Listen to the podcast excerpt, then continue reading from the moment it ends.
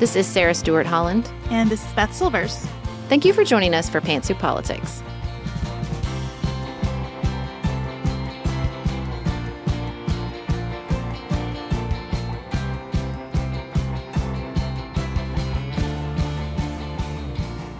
Welcome to Pantsuit Politics. We are so glad you're joining us today. We're going to be catching up on the news, including two breaking headlines as we sat down to record today, Thursday, January 19th. And we're also going to discuss the debt ceiling. What is the debt ceiling and why is it such a point of conflict in Congress right now? And at the end of the show, we're going to talk about what's on our mind outside politics, which is death and the rituals surrounding it, as Beth and I attended funerals this past week. Before we do, if you are in Eastern Tennessee, don't forget that we'll be in your area on Tuesday, February 7th at Maryville College. We have been corrected on our pronunciation. Apologies to everyone who was offended by us saying Maryville instead of Maryville. Thank you for the correction. We are going to be the first speakers of the Witherspoon Lecture Series. We are very excited and honored to have that invitation. We can't wait to see some of you there. You can purchase tickets through the link in our show notes. And if you're in a different part of the country, stay tuned. We're going to have additional live events that you can attend. An excellent way to make sure you don't miss any of that information is to subscribe to our email newsletter. We'll put the link for that in the show notes. Next up, we're going to talk about the shocking resignation of the Prime Minister of New Zealand and the breaking news regarding Alec Baldwin. Hey, I'm Ryan Reynolds. At Mint Mobile, we like to do the opposite of what Big Wireless does. They charge you a lot, we charge you a little. So naturally, when they announced they'd be raising their prices due to inflation, we decided to deflate our prices due to not hating you. That's right. We're cutting the price of Mint Unlimited from $30 a month to just $15 a month. Give it a try at mintmobile.com slash switch. $45 upfront for three months plus taxes and fees. Promote for new customers for limited time. Unlimited more than 40 gigabytes per month. Slows. Full terms at mintmobile.com. I hope you guys don't mind to time travel back with me about a year. I was in the process of resigning myself to the idea that part of middle age for me might mean that my hair was going to slowly turn to straw and fall out of my head. Drama aside, we all know that your hair and skin can sway your mood and impact your day in ways you can't underestimate. I have tried other custom beauty products and just found that they kind of made my hair worse. But ever since I switched to a custom hair routine with Prose, I've noticed so many benefits. Healthier hair, yes, but beyond that too. I feel like I don't have to blow dry my hair anymore in order for it to look good because it's stronger, fuller, softer, and just looks nicer. Prose is made for people, not hair and skin types. Personalization is rooted in everything they do, from their in depth consultation to their made to order model. My custom shampoo and conditioner, for example, were formulated to improve the smoothness and volume of my hair. And I really see, after months of using my custom formula and tweaking it with the review and refine tool for this season, that I have nice looking hair all year long. Prose is so confident that you'll bring out your best hair and skin that they're offering an exclusive trial offer of 50% off your first subscription order at prose.com slash pantsuit. So Go get your free consultation, then 50% off at prose.com slash pantsuit. That's P-R-O-S-E dot com slash pantsuit.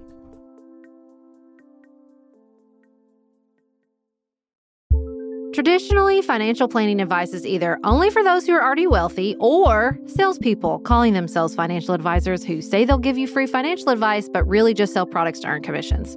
Fearless Finance takes a dramatic departure from either of those traditional models. Their entire business is built on making financial advice accessible and affordable because we know that financial literacy, stress reduction, and financial security are critical to overall well being.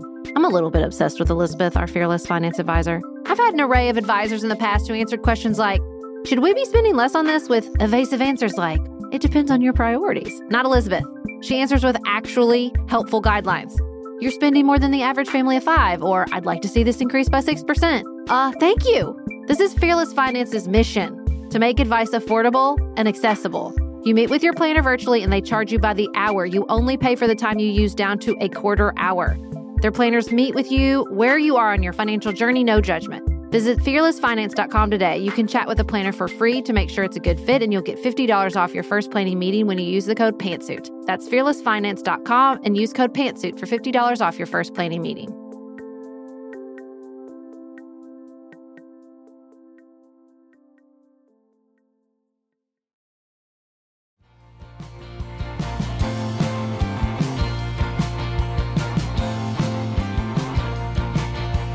There are two breaking news stories as we sit down to record on Thursday, January 19th, that we wanted to discuss here on the show. Now, they are breaking.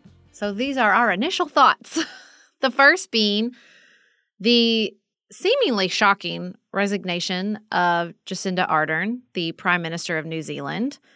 Now, she's been the Prime Minister since 2017. She was elected at the age of 37, and she rose to global prominence in the aftermath of the Christchurch shooting in New Zealand. She is only their third female prime minister and one of the youngest leaders in the world. And she gave birth while in office, only the second world leader to do that after Benazir Bhutto. And she was reelected to a second term in 2020, but they're coming up on another election in October.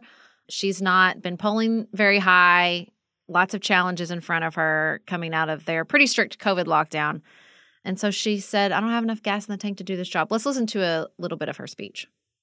The only interesting angle that you will find is that after going on six years of some big challenges, I am human. Politicians are human. We give all that we can for as long as we can, and then it's time.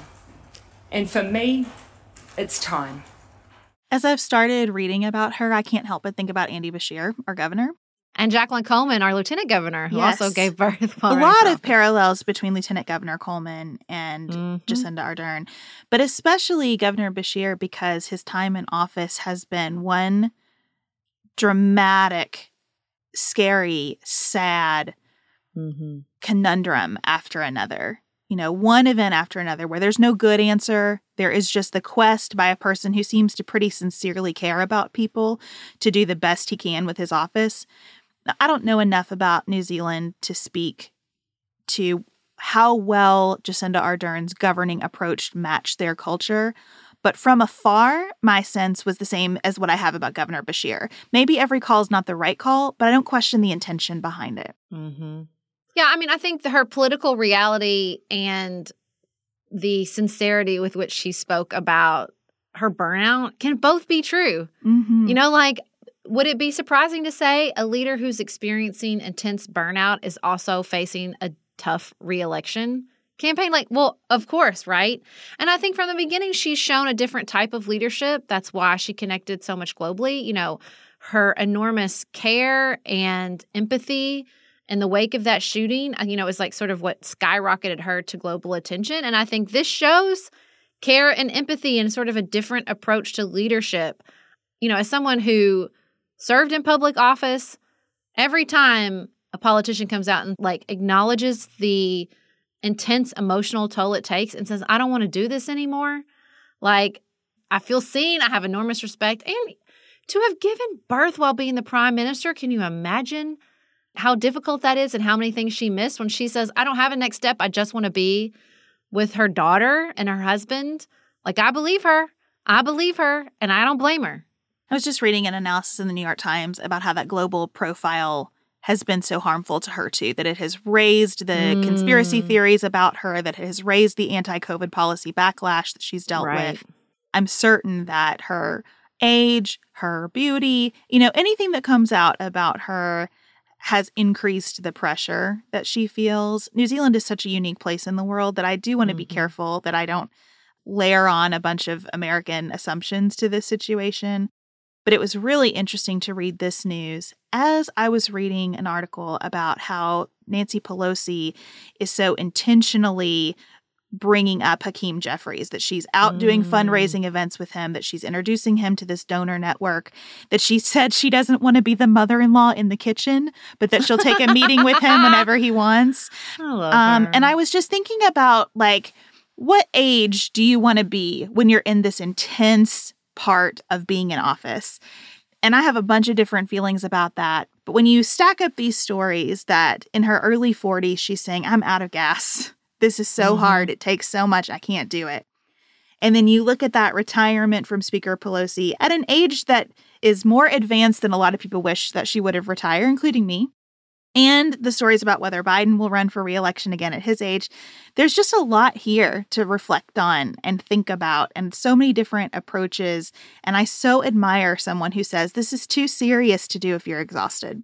Yeah. Well, and I just think her gender is absolutely going to play a role as we introduce more diversity into these leadership roles, we're going to see different approaches, including in how to leave and how to say enough is enough. And like, you know, I don't think I'm speaking out of turn here when I say men have not given us the best examples of how to exit gracefully, right? You know, except for the rewrite in Hamilton, which we all love, and everybody does have the right to sit under their own fig tree. But, you know, even in my own town, Alben Barkley, who was the vice president under Truman and this big political presence, both nationally and, of course, locally, I didn't even learn this till recently, till one of my friend's daughters was like asking about local history, and I looked this up. There's this monument in our town, and it has this quote from him that says, I'm glad to sit on the back row, for I would rather be a servant in the house of the Lord than to sit in the seats of the mighty. I've driven by this monument and read this quote a million times. And apparently, the story is he was 78. He'd kind of wanted to be Senate leader or vice president, but they were like, You're too old, which is hilarious considering where we are now. And then he ended up getting reelected to the House and he gave this big speech. And that's literally the last line he said before he dropped dead on the stage. That's where the line came from. I wish y'all could see Beth's face right now. it is the full O mouth emoji. Yes, that's like, and then he dropped dead. This is the line I've driven past a million times and read, and I didn't understand the context for like this was literally his last line because he just couldn't give it up. I mean, and wow. I feel like that's the example. So every time somebody else steps forward and says, No, I'm done. I'm exhausted. I can't just hold on to this power because I have it. Like I have to be able and willing and want to do something with it. And I can't if I'm too dang tired. And to say I'm too dang tired at a moment in life where you know life is not even close to over. Right. Where she's saying, I'm not scared to step back for a while and know that when I want to step forward again, there will be something for me. It might not be public office again, mm-hmm. but there will mm-hmm. be something for me. I think to approach your life with that kind of courage is something that we don't have a lot of male or female examples of. And this kind of means a lot to me, honestly, as I take it in. Yeah, I agree. I agree.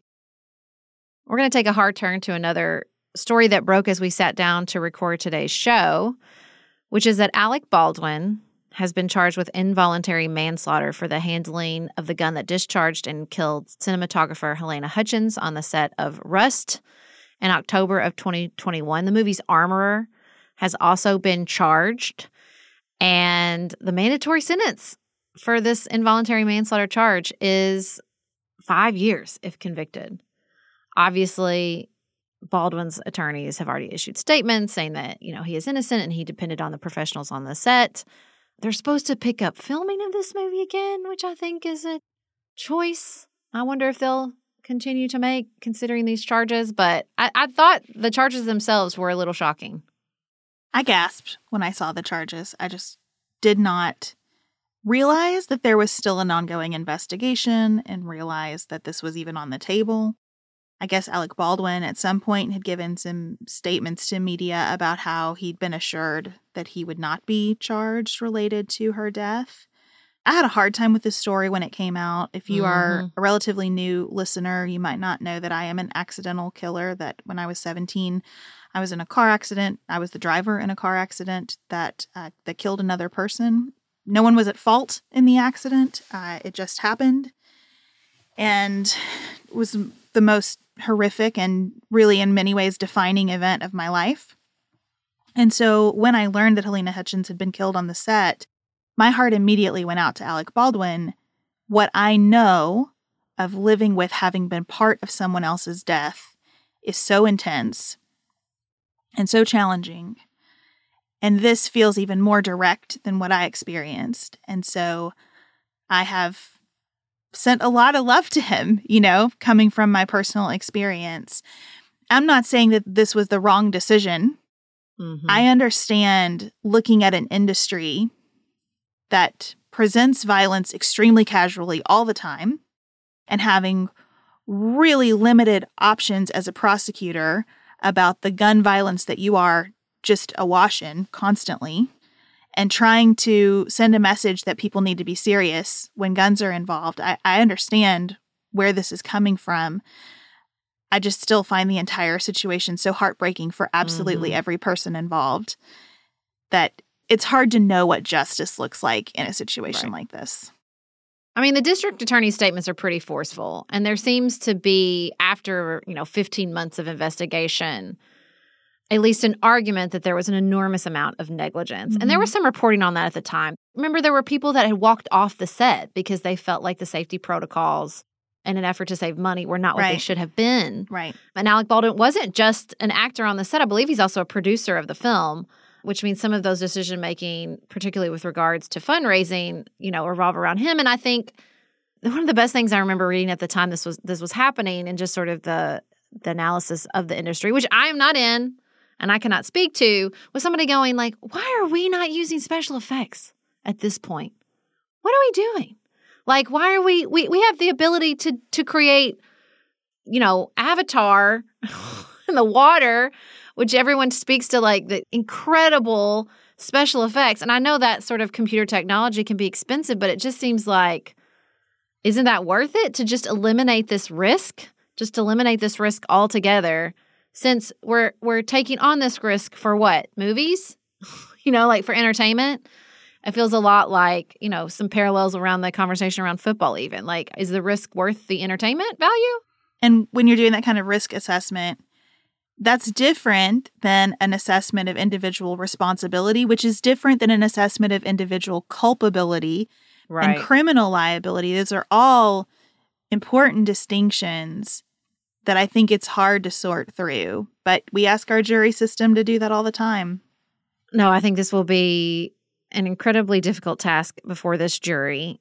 My one deep and abiding prayer is that the judge in this case does not allow cameras into the courtroom. Yeah, if it goes to trial. Somebody else involved in the production of the film has already pleaded out, I think. So it'll be interesting to see how this unfolds because it is about so many things at one time. I personally just would like to put in another vote for ratcheting down the level of violence in film dramatically in mm-hmm. all circumstances for lots of reasons. Yeah. But a significant one being the safety of the people who make movies. Next up, we are going to talk about the debt ceiling. We use our phones for everything at this point, but did you know that you can use it for some sexy me time? Don't worry, your fantasies are safe with Dipsea. Just don't forget to use your headphones. Dipsea is an app full of hundreds of short, sexy audio stories designed by women for women. They bring scenarios to life with immersive soundscapes and realistic characters.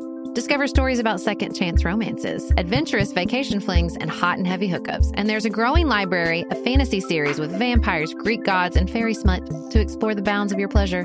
New content is released every week, so in between listening to your favorite stories again and again, you can always find something new to explore.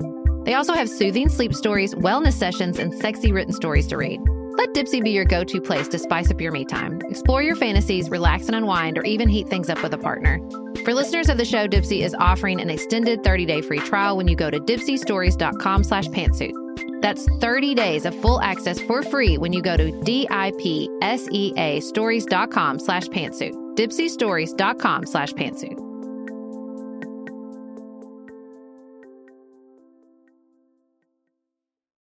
This show is sponsored by BetterHelp. My son Oliver is almost two. The desire for more hours in the day has never been more real for me in my life. An extra hour for reading, for sleeping, for working, for playing, I could use any of it. A lot of us spend our lives wishing we had more time. The question is time for what? If time was unlimited, how would you use it? The best way to squeeze that special thing into your schedule is to know what's important to you and to then make it a priority. Therapy can help you figure that out, help you find what matters to you so that you can do more of it. Just last week, my mom actually asked me about my experience with BetterHelp after hearing ads like this one for it. And I'm telling you what I told her. BetterHelp was the perfect solution for me in a time of my life when I had too many plates to juggle, but still very much needed to talk to someone about the experience of keeping all those plates in the air. BetterHelp made therapy easy and accessible right when those were qualities I needed most. If you're thinking of starting therapy, give BetterHelp a try. It's entirely online. It's designed to be convenient, flexible, suited to your schedule. You just fill out a very brief questionnaire to get matched with a licensed therapist, and then you can switch therapists anytime for no additional charge. Learn to make time for what makes you happy with BetterHelp. Visit betterhelp.com slash pantsuit today to get 10% off your first month. That's betterhelp, H-E-L-P dot com slash pantsuit.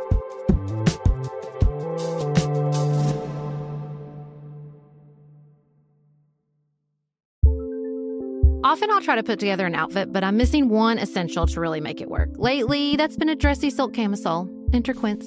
I found the perfect one, washable silk to boot, and it fits beautifully and completes several of the looks I've been trying to achieve. And it was completely reasonably priced. Not fast fashion cheap, but also not overpriced. Because by partnering directly with top factories, Quince cuts the cost of the middleman and passes the savings on to us. And Quince only works with factories that use safe, ethical, and responsible manufacturing practices and premium fabrics and finish. I love that. They have 100% Mongolian cashmere sweaters for $50, organic cotton sweaters, and timeless 14 karat gold jewelry. Indulge in affordable luxury. Go to quince.com slash pantsuit for free shipping on your order and a 365 day return.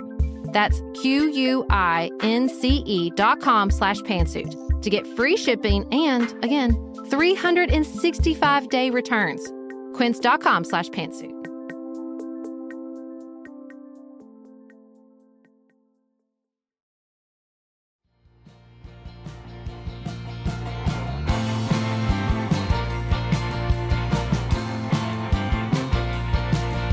The debt limit is exactly what it sounds like, which I feel like is so rare in economics. So, yay for that. It's just the maximum amount of money the federal government can borrow. Now, this is interesting, and I know you've covered this in depth on more to say, but the fun history of this is back in the pre 1917 days, Congress had to approve every single issuance of debt. Can you imagine what that would be like now? Can you even fathom if we had to have this conversation every time the federal government borrowed money? We would never get anything done. Nothing would ever happen. It would be bad. Which does seem to be the goal of some members of Congress. for sure, for you go. sure. So we passed legislation. We made this debt limit. Let's let's streamline this process.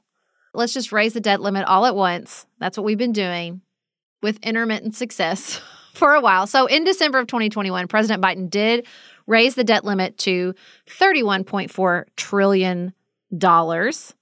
And Janet Yellen came by and said, "Guys, we're going to reach that on Thursday, today, January 19th as we are recording this episode." Now, Congress can also suspend the debt limit if they don't want to raise it. And they have done that seven times since February of 2013.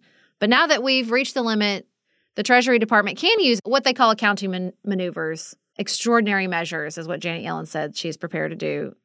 We're not really sure when those will reach their limit, the X date when we're we're done with extraordinary measures, which can look they're moving money around, they're suspending the sale of certain government securities, they're doing whatever they can to keep the train on the tracks. And we don't really know exactly when the train reaches the end of those tracks, although most people anticipate it to be sometime this summer. Just to be clear, we are borrowing money to fund legal expenditures. We are funding programs that Congress has already passed, money that's already been authorized, appropriated, signed into law by the president. And so this is what is so frustrating about the debt ceiling becoming a crisis moment when it rolls around. It is not about new expenditures. Mm-hmm. And the way that it is discussed often sounds like we're talking about new expenditures. It is just borrowing for our present obligations. So we get these debt ceiling crises beginning in 2011. They often bubble up when there's a Democratic president and a Republican Congress. So this was back in the days of Barack Obama. We all remember it. And those negotiations led to the Budget Control Act, which contained automatic spending cuts if this super committee didn't agree to $1.2 trillion in deficit reduction. Beth, I'm glad you're sitting down. I know you'll be shocked to hear that the super committee did not, in fact, agree to $1.2 trillion in deficit cuts. So we had these automatic spending cuts in both mandatory programs and military spending. And it was really interesting. You know, there's a lot of writing about the sequestration when it came up, but there's not a lot of writing about once the sequestration came into effect. Because guess what they did? They passed three additional bills to lay those spending caps. And that didn't really get as much press coverage. And I mean, there's been some research since that time that it really was harmful to the economy to have these spending cuts in both mandatory spending and military programs. And there seems to be a lot of agreement like this was bad, it hurt, nobody liked it. But instead of walking through the last crisis and like, how do we decide to deal with it? And did it work? We're just careening towards another one. What I think is encouraging about the current Congress, and you have to really want to see it, is that a number of people are talking about doing the appropriations process. So the the process by which Congress decides how to appropriate money for discretionary spending, not Social Security or programs that are already in place, but the programs that we look at, the very small percentage of the budget that Congress mm-hmm. has to decide every year, they're looking at doing that through the normal appropriations process instead of a big omnibus emergency bill at the end of the year. That is the place if you want to get serious about deficit reduction and eventually debt reduction to do it. That plus a study of our mandatory programs and figuring out how sustainable our mandatory programs are. The debt ceiling is just not the place. Mm-mm. And that's what bugs me. There are several places in our economy right now where I feel like we are having like a Seinfeld version of freak out. Like it's about nothing. All of these stories about tech industry layoffs. Yeah. And and this sense of like, ooh, do the tech companies know something that the rest of us don't know yet? I think the tech companies saw an opportunity to do something that perhaps they've been sitting on wanting to do for a while and they all moved in tandem. There's momentum mm-hmm. in an industry. When someone does layoffs, you feel like, okay, we can do it now, and it's not going to have all the attention on yeah, us, without right? sparking a stock sell off. Right. It looks like you are part of a trend mm-hmm. instead of a company in trouble. That's one place. The podcasting industry is having a big freak out right now that I think is mostly about nothing. And the debt ceiling crisis is mostly about nothing because we've already promised all this money. If you think it's too much money, that's fine. Your remedy is not through the debt ceiling.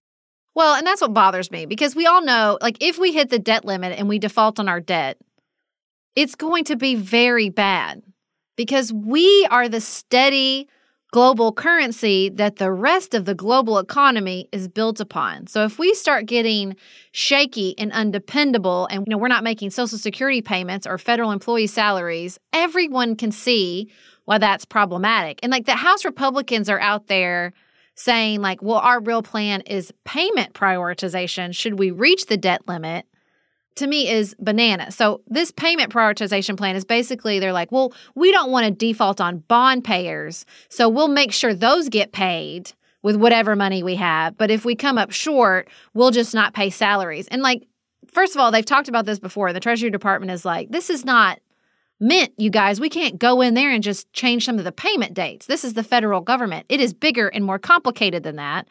And also, it's stupid politics because you're going to say, what? We really want to make sure the bond market gets paid before military members like does that sound like good politics but it's it's all this crisis of creation i don't disagree with you and with some of the house republicans that the budget process has gone off the rails i don't think anybody really disagrees no. with that a lot of democrats are are part right. of this effort of saying let's do this in regular order but your good faith was destroyed when you spent out the wazoo with Donald Trump and ballooned the deficit, but now you want to be the white hats as far as government spending, which is just as problematic as wanting to investigate Hunter Biden while keeping George Santos in your caucus. You know, like what exactly are you arguing for? And it to me, what's so problematic about this and what drives me crazy, especially as you dig into the history. Like, if you look at 2011 and they use this negotiation tactic to say, we really want to streamline the process and we want this budgetary process to make more sense. But really, what you did is just create more complications and more obstacles. And when push came to shove and there were really mandatory spending caps and spending cuts, you created even more process to go in there and delay it and complicate it and complicate it and complicate it because you don't want to do the hard thing. You don't want to stand up and look at the American people and say, we're going to raise the retirement age of Social Security and cut Medicare and Medicaid. You don't do it. You don't want to do it. You won't do it. You know that's where the cuts come from. You know you're not going to get there with foreign aid and NPR. Shut your mouth. But you're not going to do that. Just be honest. Kevin McCarthy's not going to do that. Like, even if Chip Roy thinks he will, he won't. Give me a break. So you don't really want to cut Paul Ryan could have get it done. I don't think you guys are going to get it done. And so stop pretending like this is what this is about. You just want a moment. They're going to stand up and want stuff like the wall and to cut the IRS enforcement. And the Biden administration's not going to negotiate. And so we're going to do this really stupid dance and you're going to pretend like you really care about budget and government spending and you don't. And it's frustrating to me. The question that I would like to see policymakers asking right now about the deficit is what impact will any shift have at this particular moment in time? A lot of the rules proposed as part of Kevin McCarthy becoming the House Speaker are callbacks to previous Congresses led by Republicans. Some of those ideas I don't necessarily disagree with, but I have a number of questions about what implementing them now would look mm-hmm. like as we are still recovering from COVID, as we have inflation made up of lots of different distinct issues across commodities and industries and services. There's all this writing right now about whether the Federal Reserve is actually preventing or creating a recession. I just think the economy is in such a fragile, wobbly, unknown place that we can't even predict fully what the consequences would be of defaulting on our debt. And do you want to test that right now? If things were super stable across all sectors, and you really want to make a point about this and you think that this is like an existential issue for the United States, maybe I get it. But right now, mm-hmm. I don't think the debt or the deficit, and I think both of those things are important. I don't think those are the most pressing issues facing the United States. And I don't think we're operating in an environment where you want to test what would happen if you push that domino over. I just felt like the Republican caucus broke into no day but today. I mean, their power is shrinking. Their majority status, which was supposed to be a red tsunami, remember, is just tiny. So, you know, they're they're telling themselves, well, if we don't do it now, when are we going to do it? I guess, except again, I don't really think this is what they care about either. I really really don't. And so, I don't think there's any responsible governance present in their speeches or their strategy. I just don't.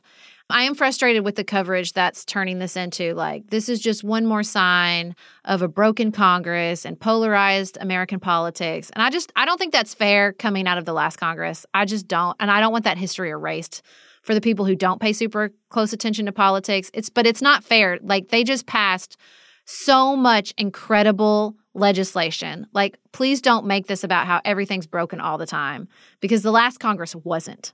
And that's the only thing about that coverage that bugs me, but I think it's just going to continue. I mean, this is just going to build and build and build. They don't even know what they're asking for, really. And even if they get a short list, I think it is right that the Biden administration refuses to negotiate using this tactic. I don't think that they should. I think it what would you negotiate? You can't yeah. just invalidate laws that require you to spend money what is there to negotiate around debt ceiling? Maybe you negotiate some things related to the appropriations process, but that's the yeah. problem. This is not the right container for those fights. But we've shrunken the containers. Like they just right. have so few options because right. this is how it's not functioning like it's supposed to. You know, that's a bigger procedural problem. And that's what I wish the reporting was. I wish the reporting was this is a procedural manifestation of a broken procedural process. It's not just our polarized politics. I'm not saying that's not a problem, but that is manifesting in the procedures of Congress. And that's what we should talk about. And, you know, when I do squint my eyes and find levels of agreement with the likes of Chip Roy, they sometimes can articulate that. I just don't know how much I believe them. And I get that the regular order perhaps doesn't work well anymore because so many aspects of our government are interrelated with one another and so tied up in the private sector. I saw a suggestion this morning that we might see a super committee again, that you might have a Joe Manchin, Mitt Romney kind of collaboration of people trying to figure out how to make some progress, especially on mandatory spending. And when I read that, I thought, you know what's missing in that super committee process is private sector representation.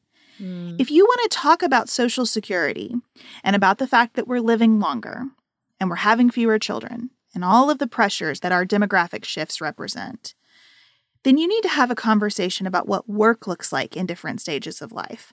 I have no problem with them raising the age of Social Security at some point. I have a tremendous problem with work, meaning full time, part time, or not. The type of work and the amount of work and the conditions under which you are working at 67 should be different than at 40 than at 20. it just yeah. should be. And so, if you could get the private sector at the table, both small businesses and really large ones, for a discussion about how do we all re examine what work means for purposes of these entitlements, you might get somewhere. I hope that there's some creativity applied here and that we're not just going to do a retread of something that we've done a million times before. I like your optimism, but I'm not hopeful. Well, thank you. I do my best to provide uselessly optimistic viewpoints. We got to keep that hope in mind. We have to keep that vision because, you know, their term is two years, but we're stuck with this form of government for the foreseeable future. And government workers are. I mean, this is the thing about the budget. It's easy to talk a big game about wanting the government to spend less money. I do it. But spend less money where? Even if you talk mm. about defense, you're not talking just about bombs and planes. You're talking about education and healthcare for veterans. You're talking about people who answer phones and drive cars. I mean, it's just none of it is as easy as it sounds when someone's doing a, a press hit. Yeah. And that's why it doesn't, it usually stalls out because it's really hard when you start to look at where the dollars are flowing and how that affects everything else. We will continue to follow this journey as we get closer and closer to the real X date when Janet Yellen and her extraordinary measures run out. Next up, we're going to talk about what's on our mind outside politics. I hope you guys don't mind to time travel back with me about a year. I was in the process of resigning myself to the idea that part of middle age for me might mean that my hair was going to slowly turn to straw and fall out of my head. Drama aside, we all know that your hair and skin can sway your mood and impact your day in ways you can't underestimate. I have tried other custom beauty products and just found that they kind of made my hair worse. But ever since I switched to a custom hair routine with Prose, I've noticed so many benefits. Healthier hair, yes, but beyond that too. I feel like I don't have to blow dry my hair anymore in order for it to look good because it's stronger, fuller, softer, and just looks nicer.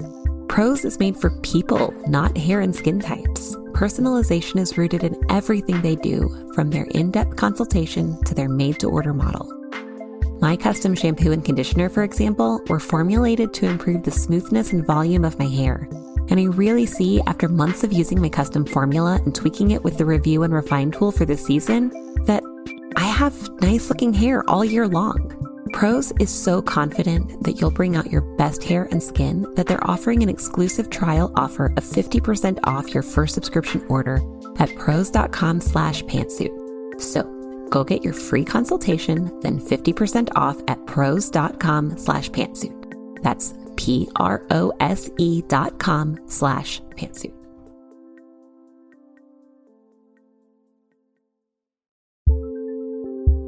Do you want a bra that's sexy or a bra that's comfortable? Traditionally, the advice would be pick one. But thanks to ThirdLove, you can have both. ThirdLove was started to take all the frustration, ugh, ugh, out of bra shopping. That's why they make solutions for every bra problem, aka bra problem. Their bras make it easy to bring back perkiness you haven't seen since high school, get smoothing, you know where, and have straps that actually stay put. Designed at their headquarters in San Francisco and made from premium materials, they put every style through hours of wear testing on real women, including themselves, before it's given the stamp of boob approval. Comfort and support are guaranteed. Plus, whether you're a double A or an H cup, their virtual fitting room will help you find your perfect fit fast. They even invented half cups. No more feeling stuck between two cup sizes that don't fit. It's time to get your problems solved. Visit thirdlove.com and get $15 off your order with code podcast15. That's code podcast15.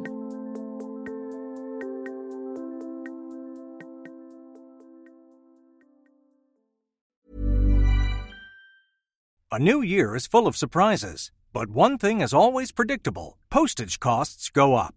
Stamps.com gives you crazy discounts of up to 89% off USPS and UPS services. So when postage goes up, your business will barely notice the change. Stamps.com is like your own personal post office, wherever you are. You can even take care of orders on the go with the mobile app. No lines, no traffic, no waiting. Schedule package pickups, automatically find the cheapest and fastest shipping options, and seamlessly connect with every major marketplace and shopping cart. There's even a supply store where you can stock up on mailing supplies, labels, even printers. Stamps.com has been indispensable for over 1 million businesses just like yours. All you need is a computer or phone and printer. Take a chunk out of your mailing and shipping costs this year with Stamps.com. Sign up with promo code PROGRAM for a special offer that includes a four week trial, plus free postage and a free digital scale. No long term commitments or contracts. That's stamps.com code PROGRAM.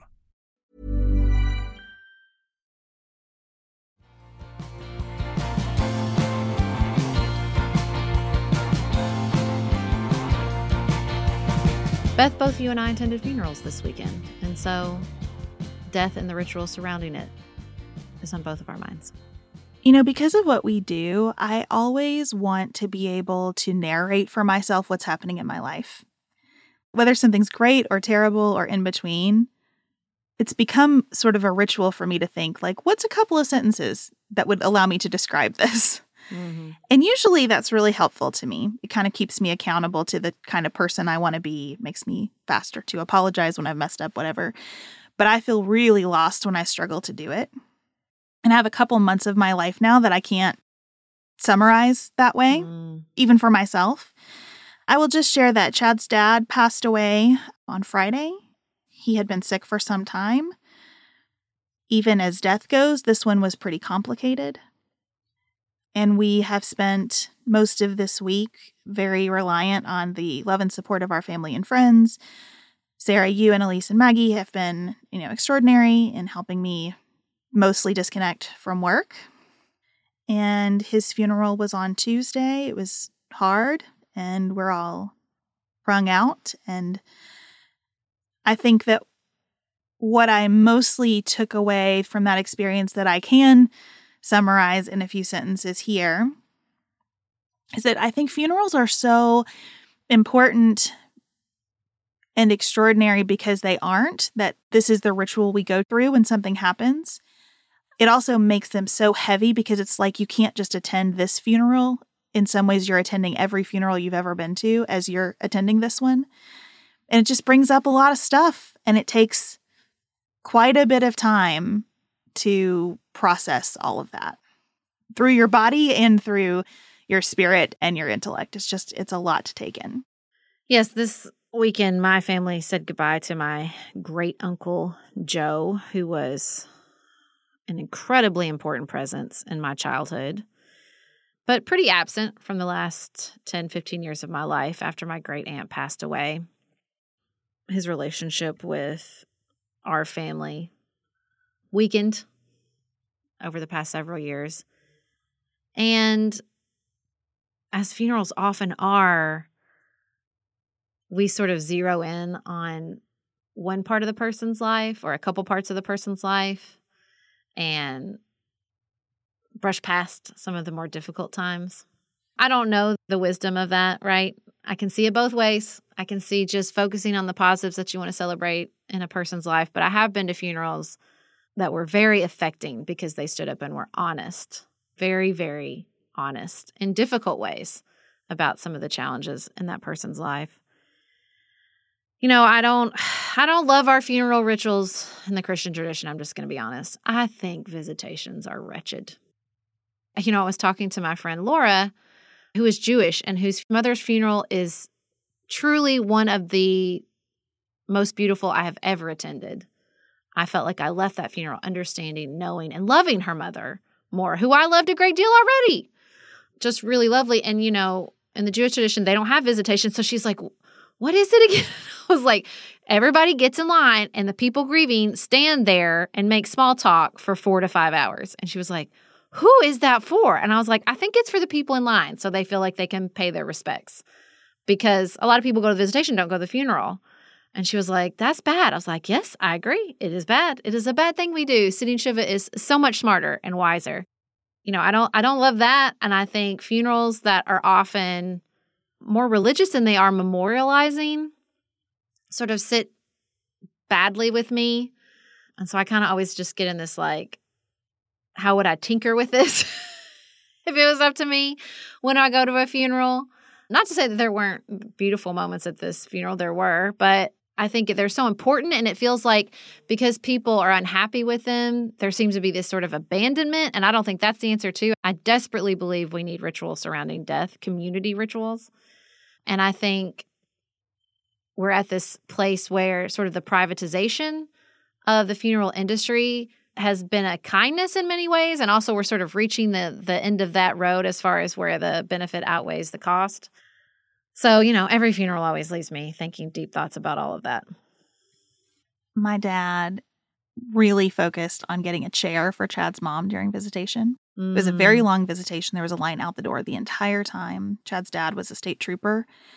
And I have never seen the camaraderie and multi generational connection that exists among state troopers the way that I did at this visitation and funeral. It was really something to behold. But the line was so long, it went on forever hours and hours of just standing up front talking to people. And so my dad kept trying to get Chad's mom to sit down.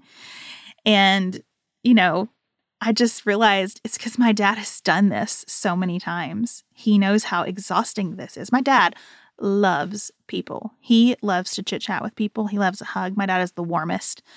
And even for him, it is exhausting and really hard to just stand and and perform this act when you are the person at the center of the grief.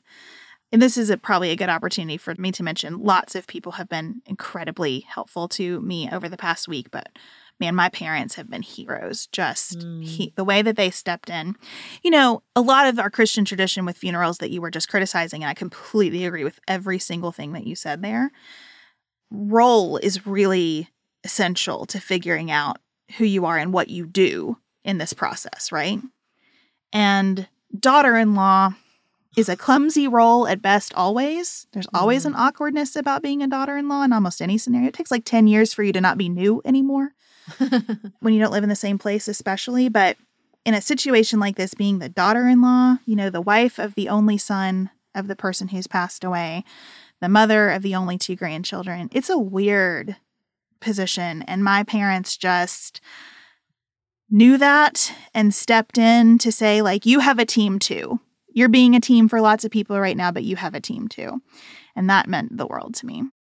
Yeah, I mean, I think the places where it's good is where there is that just community. And there's a lot of that in the Christian tradition. You know, my great uncle's church invited our family and fed us afterwards. And just that that feeling of embrace, I think is so powerful and so important.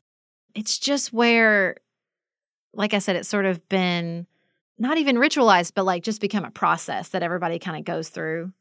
Because in that moment are you supposed to decide if that process fits you or not? That's a big ask for people who are grieving right? So i think that's that's hard and the more we can have conversations and think about it I, I you know i've asked both of my parents and my grandmother like what what would you like at your funeral? What's important to you? I think these are conversations we need to have because the more we can like outside of that very intense moment make these decisions and have these conversations the better that's why we so value this community because you allow us to have these conversations together and with all of you. We look forward to your comments and insight about this and the other things we talked about on today's episode. We will be back in your ears on Tuesday. And until then, keep it nuanced, y'all.